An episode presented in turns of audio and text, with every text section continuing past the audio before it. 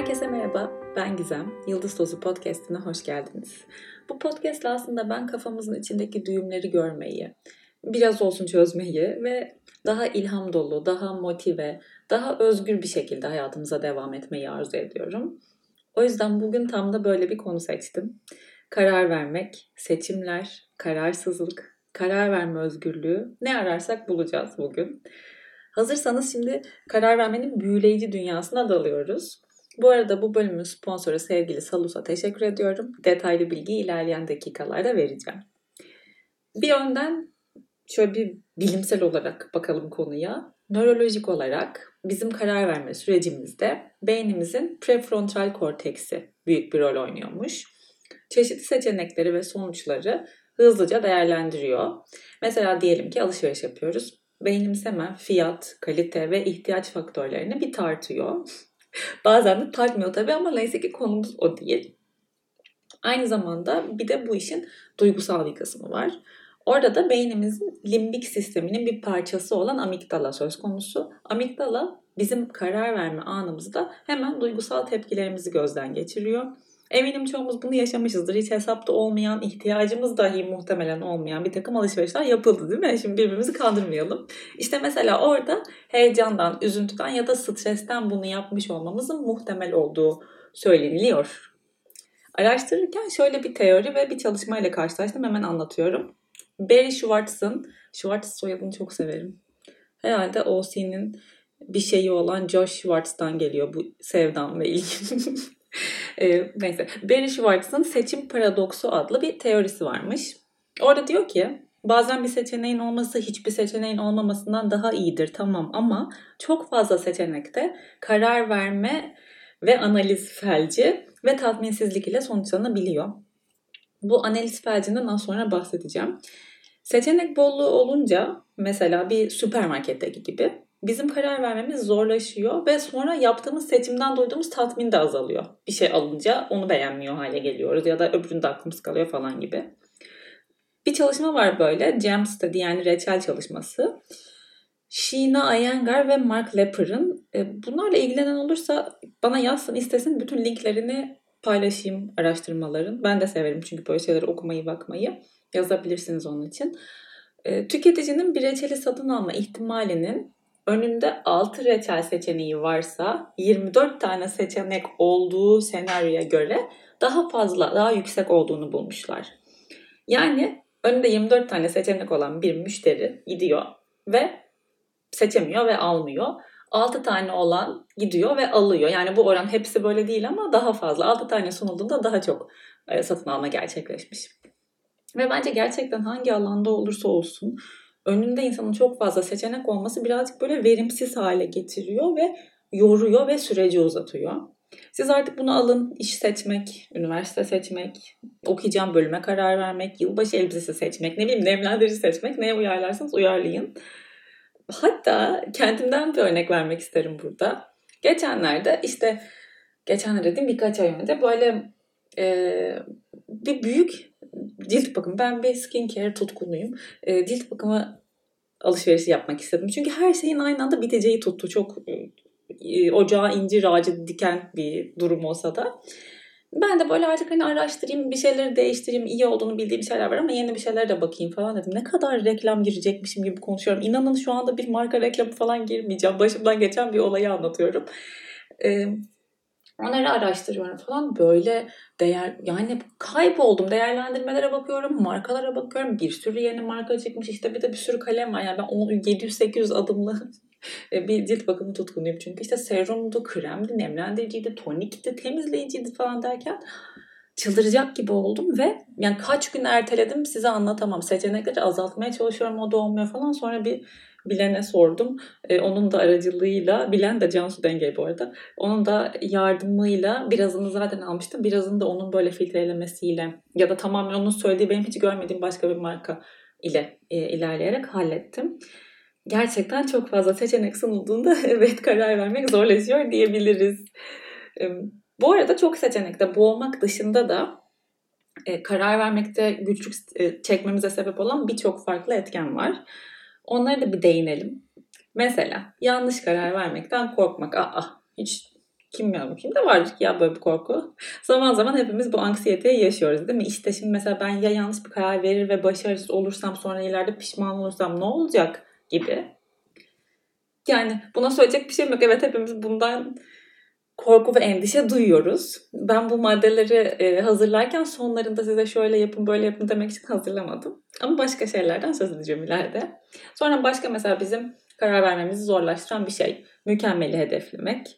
Zira mükemmeliyetçilik zaten gerçek dışı beklentiler yaratıyor. Ve mesela diyelim ki iki seçeneğimiz var. Buna mükemmeliyetçi bir filtreyle baktığında A seçeneğinde de B seçeneğinde de eleştirecek bir şeyler buluyorsun ve bu sefer E yani elde var sıfır oluyor. Sinir, stres, karar vermek neredeyse imkansız hale geliyor. Sonracığıma özgüven eksikliği. Mesela okuyacağı bölümü seçmeye çalışan bir öğrenci bir alanda başarılı olacağına, yeteneğine, kapasitesine duyduğu güven eğer eksikse kararsızlık yaşar. Mesela bu belki geçmişte performansının yeterli bulunmadığı, eleştirildiği bir deneyiminden, belki de kendini eleştirdiği ve kendisi yeterli bulmadığı bir deneyiminden ya da sürekli kendinden şüphe eden bir yapıda olmasından kaynaklanıyor olabilir diyor. Yani eminim bu saydıklarımı sayıyorum çünkü herkeste biri ya da birkaç tanesi böyle bir çın ettirecektir. O yalnız değilim ama hissi olur en azından ilerlerken bölümde bilişsel aşırı yük diye çevireceğim diğer bir karar verme sebebi var. Yani şöyle, bu özellikle daha yüksek riskli işlerde çalışanların deneyimlediği bir şeymiş. Hızlı bir şekilde ve doğru hatta garanti adımları atması gereken birisi e, beyin o stresli durumda aldığı bilgileri verimli bir şekilde işlemden geçiremeyince karar vermekte güçlük çekermiş. Mesela bu hava kontrolde kulede çalışan insanlarda olurmuş ama araştırmasını da okudum da yani neyse ki demek ki üstesinden geliyorlar diye düşündüm ben. Ay Allah korusun. Ya da kendini muhtemelen böyle sürekli stresli e, hisseden insanlarda da olabilecek bir şey bu bence. İlla bu mesleklerde çalışan değil de gerçekten çok garanti adım atmalıyım, risk almamalıyım, hızlı olmalıyım, doğru olmalıyım diye düşünürsek aynı şey bizde de oluyor. İşte bu bilişsel aşırı yük. Eminim vardır yani şu anda. Benim bile kendi hayatımdan bir sürü an geldi gözümün önüne bunu size anlatırken. Sonra tabii bir diğer rol oynayan, kararımızda rol oynayan faktör duygu durumumuz. Çünkü ruh halimiz tutarlı ve iyi değilse mesela biz nasıl tutarlı ve iyi kararlar verebilelim ki? Bir de dışarıdan gelen baskı ah, karar vermeyi zorlaştırıyor tabii ki kendi iç sesimizi, tercihlerimizi, değerlerimizi baskılayan aile, arkadaş, toplum yargıları, yorumları, beklentileri. İşte bu yüzden ekstra ekstra önemli sevdiklerimizi kararlarında desteklemek, yanında olmak, mümkünse arkasında durmak. Ve hadi buradan hemen Salus'tan bahsedelim. Buradan bir Salus'a geçelim çünkü artık Salus'u birbirimize hediye edebiliyoruz. Yani mesela aleni bir şekilde bir uzmanla görüşse, terapiye gitse fayda göreceğini bildiğimiz bir arkadaşımıza şöyle kırmızı fiyonku takıp al sana Savus'tan 4 seans diye hediye edebiliyoruz. Belki de bir diyetisyen görüşmesi hediye edersiniz ya da mesela hamile bir arkadaşınız varsa sürpriz bir doğum koçu görüşmesi hediyesi. Salus nedir? Ondan da bahsedeyim. Salus uzmanlar ve kendine yardım kaynaklarını bir araya getiren bir dijital sağlık uygulaması. Bence müthiş bir teknolojik girişim. Çok başarılı olduğunu düşünüyorum. Çok da başarılı olduğunu görüyorum zaten e, şirket olarak gidişatlarından. E, klinik psikolog, psikolojik danışman, diyetisyen, fizyoterapist, doğum koçu ve daha birçok farklı uzman var. Mutlaka siteden ya da uygulamadan bakın. Özellikle bir arkadaşınızın bu karar verme sürecinde ona destek olmak için bir şey yapmak istiyorsanız bir araştırın. Belki bambaşka bir şey gelir aklınıza. İşte bu uzmanlarla online görüşmeler yapabiliyorsunuz. Ve de aynı zamanda hem web sitesinde hem uygulamada yine e, bir sürü içerik sunuyorlar. Çok güzel, çok bilgilendirici, çok değerli buluyorum onları ve bunların hepsi de ücretsiz ve bunların hepsi de uzman kontrolünden geçerek paylaşılıyor sizlerle. Denemek isterseniz bir indirim kodumuz da var. Yıldız Tozu 10. Web sitesinin ve uygulamanın linklerini açıklamalar kısmına da koyacağım. Dediğim gibi gerçekten birini kararında desteklemek, yanında olmak, elinden tutmak ya da arkasında olmak için bence çok güzel bir jest olabilir bu. Özellikle de yılbaşı dönemi geliyorken böyle bir hediye düşünen, düşüneniniz varsa diye. Devam edelim. Karar vermeyi işkence haline getiren etkenlerden adını sevip sona sakladığım ve kendi kararsızlıklarımın da altında genelde bulduğum analiz felci durumu var. Orijinal adı Paralysis Analysis. Yani söylemesi çok zevkli bir söyleyin. Ne olduğunu bir örnekle açıklayacağım. Ben her şeyi genelde örneklerle anladım hayatım boyunca. O yüzden de hep örnek vermeye gidiyor elim, dilim. Teknoloji alanında olsun mesela örneğimiz. Diyelim ki bir telefon ya da işte bir laptop, bir televizyon seçeceğiz. O kadar çok model, özellik, yorum, fiyat var ki yani analiz edecek o kadar çok data var ki kendimizi karar veremez halde buluyoruz ve ya satın almayı erteliyoruz böyle olduğunda ya da bir tanesini alıyoruz sonra da o seçimimizden memnun olmuyoruz. Analiz ferci yaşayanlarımız için çözüm araştırdım. Şu ikisi gibi gözüküyor. Birincisi net hedefler koymak. Yani hangi kalem benim için daha önemli ve öncelikli onu bilirsem daha net hedeflerim olur ve bu da önümdeki seçenekleri azaltır. Karar verme süreci de benim için daha yönetilebilir olur. Diyelim ki bir kariyer söz konusu.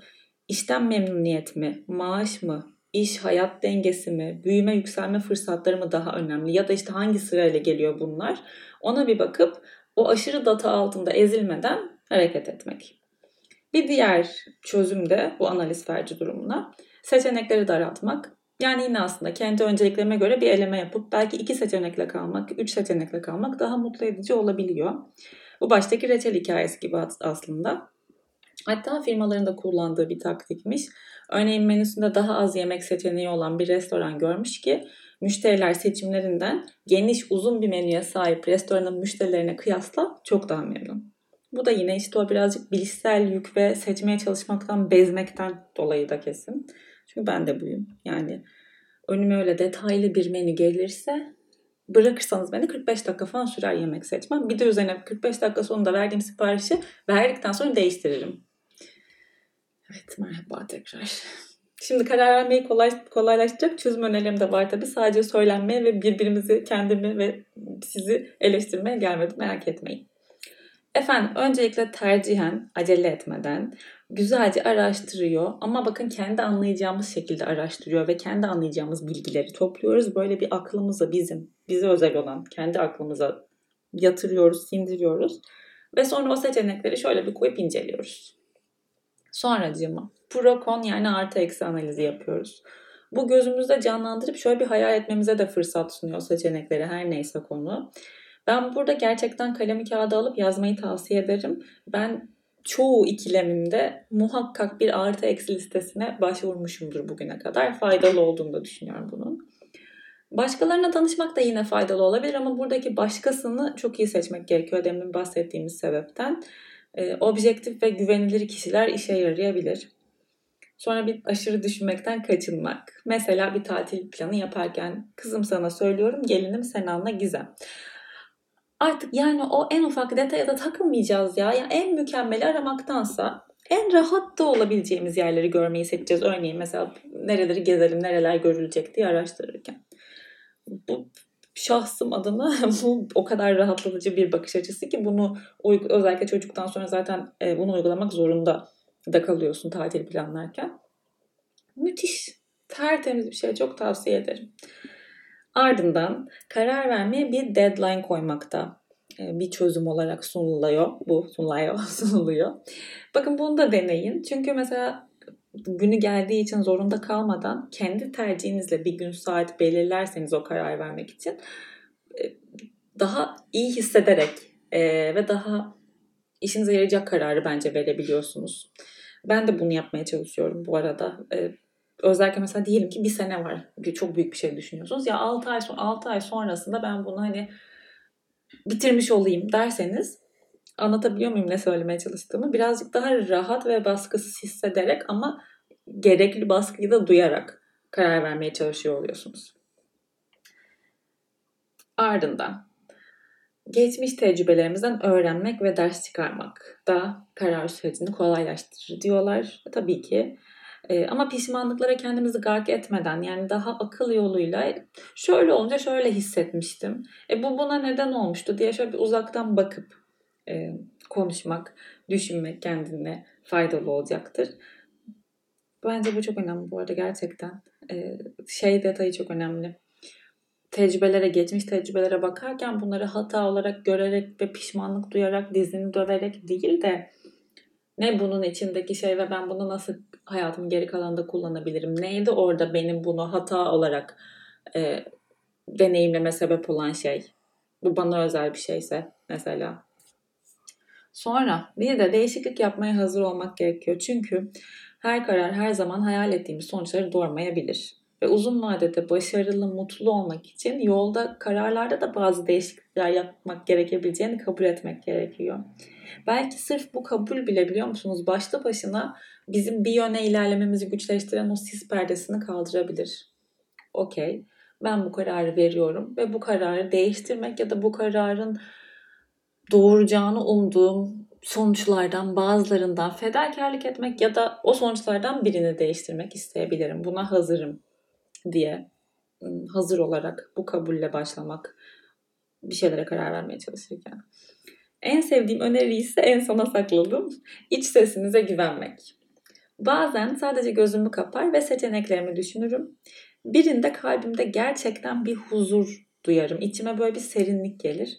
Ve inanın bana benim genelde yani bunu fark ettiğimden beri e, pusulama oluyor. Hep o oldu yani o zamandan beri. Size de kesinlikle tavsiye ederim. Ama tabii ki bu hissin egodan bağımsız olduğundan emin olmak lazım. Çünkü ego bizmiş gibi yapar ve o aslında doğru olacak, iyi olacak olan kararı düşündüğümüzde göğsümüze öyle bir öküz oturtur ki zannederiz ki hayır bu değil. Ben egoyu tanımak ve onunla yaşamakla ilgili bir bölüm çekmiştim aslında. Hatta ilk bölümlerimden biri Ego 101. Dinlemediyseniz ona bakabilirsiniz. Çok tavsiye ederim. Böyle bu konu ilginizi çekiyor ama tam da ne olduğunu bilmiyorsanız, sadece başkalarının cümleleri içinde egoyu duyuyorsanız e, Eckhart Tolle'in okumanızı da tavsiye ederim bu arada. Bunu açıklamalar kısmına koyayım. Benim bu konuya girişim ve algılamam tam onun sayesinde, onun kitabıyla, onun kitaplarıyla olmuştu bunun üzerine çok konuşmak isterim aslında. Hani ben bu böyle karar vermeyi kolaylaştıracak maddeler arasından bir tanesini aklınızda tutmanızı seçecek olsam her bölümde niyeyse kendime böyle bir baskı böyle bir, bir şey söyleyesim geliyor. Hani bir tanesi ne seçecekseniz diye. Bunu seçerdim. Çünkü daha derin, daha bütün bir bakış açısıyla aslında mantık, teknik, teori olarak değil de daha gönül olan bir durum olduğu için iç sesinizi lütfen göz ardı, kulak ardı etmeyin. Hatta iç sesinizi birazcık önceliklendirmeyi deneyin yapabiliyorsanız eğer. Bütün diğer söylediklerimden önce önce bir iç sesinizle, kalbinizle bakmaya çalışın. Yine dediğim gibi tabii ki egonun boyundurluğu altında değilse. Kararsız olmaktan, seçememekten, karar verememekten şikayet ederken bir şeyi daha hatırlayalım istiyorum. Bir de hayati bir şeyi. O an neyin kararsızlığını yaşıyorsak yaşayalım. Karar veremediğimize göre en azından bu kararı vermekte özgürüz demek. Yani bize ait, bize bağlı, bizden doğup bizde bitecek bir seçim demek ki. Belli ki bu özgürlüğümüz var ki böyle bir hareket alanımız var. İşte düşünüp tartabiliyoruz, isteklerimizi kale alabiliyoruz, kendimize kulak verebiliyoruz yani inşallah. Bu ne kadar değerli. Farkında mısınız? Bunun özgürlüğü. Özgürlük çok güzel bir şey. Ağır ve bir o kadar da sorumluluk istiyor. Ama hayat bence ancak ve ancak özgürsek güzel. Hayat özgürce verdiğimiz kararlar ve göğüslediğimiz sonuçlarıyla bize yani sadece bize özel. Ve de bazen o kötü adettiğimiz kararlar aslında öyle büyük bir iyiyi yaratan puzzle parçaları ki bir durup düşünelim sahiden kötü karar nedir ki? Kötü bir karar verdiğini düşünenleriniz için dev bir kötü karar sizinle paylaşacağım hemen. Blockbuster, bilmeyenlerimiz için Blockbuster dünyanın en büyük kaset, DVD ve oyun kiralama şirketlerinden biri eskiden. 2000 yılında Netflix satın alma şansı sunuluyor ve ah deyip geçiyor. O zamanlar da Netflix böyle acemi bir DVD kiralama servisi gibi bir şey. Potansiyelini görmüyor yani Netflix'in. Ve Blockbuster Netflix'in bir yayın devi haline gelmesiyle game over oluyor ve kapanış alkışlarla. Kötü bir karar verdiğini düşünen varsa yakın geçmişte e, bu bir aklınızda dursun istedim. Ve şimdi bölümü bitirirken bu kadehi bakın çin kahvem, yulaf sütlü lattem. Hepimiz adına geçmişteki tüm kararlarımıza, onları kucaklamaya, kabuklarını açıp içlerindeki dersleri ortasından çıkartıp ipe dizip boynumuza kolye yapmaya, Ve o kolyeyi gururla, mutlulukla taşıyarak yeni kararlar almaya, yeni hatalar yapmaya, yine düşüp kalkmaya, arkada kalbimizin sesini her daim duymaya kaldırıyorum. Dinlediğiniz için çok teşekkür ederim. Umarım sizin için faydalı bir bölüm olmuştur. Bana sormak, söylemek istediğiniz her şey için Instagram'dan @gizemdemiral'den ulaşabilir veya info.gizemvatandos.com'a mail atabilirsiniz. Aklınızda bir hediye fikri varsa salısa göz atmayı da unutmayın. Kendinize iyi bakın. Bir sonrakinde görüşürüz.